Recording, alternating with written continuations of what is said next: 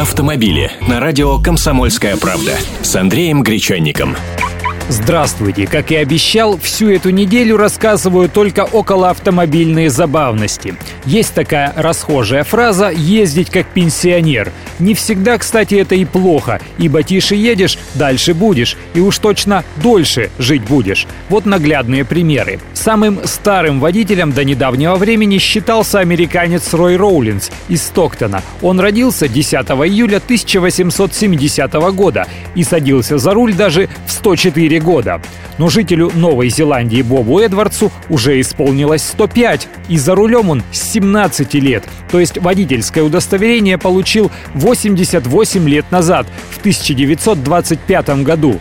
И за все эти годы лишь раз был оштрафован за превышение допустимой скорости, и только однажды попал в аварию. Были и героические пилотессы, заслуживающие особого уважения. Темнокожая американка Глэдис Флеймер к своим 105 годам имела 89-летний водительский стаж, объездила почти все штаты и ни единой аварии. Причем ее автомобилем была не дамская малолитражка, а громадный Кадиллак 1979 года. Такие вот шоферские истории. Желаю всем вам водительского долголетия. Автомобили с Андреем Гречанником.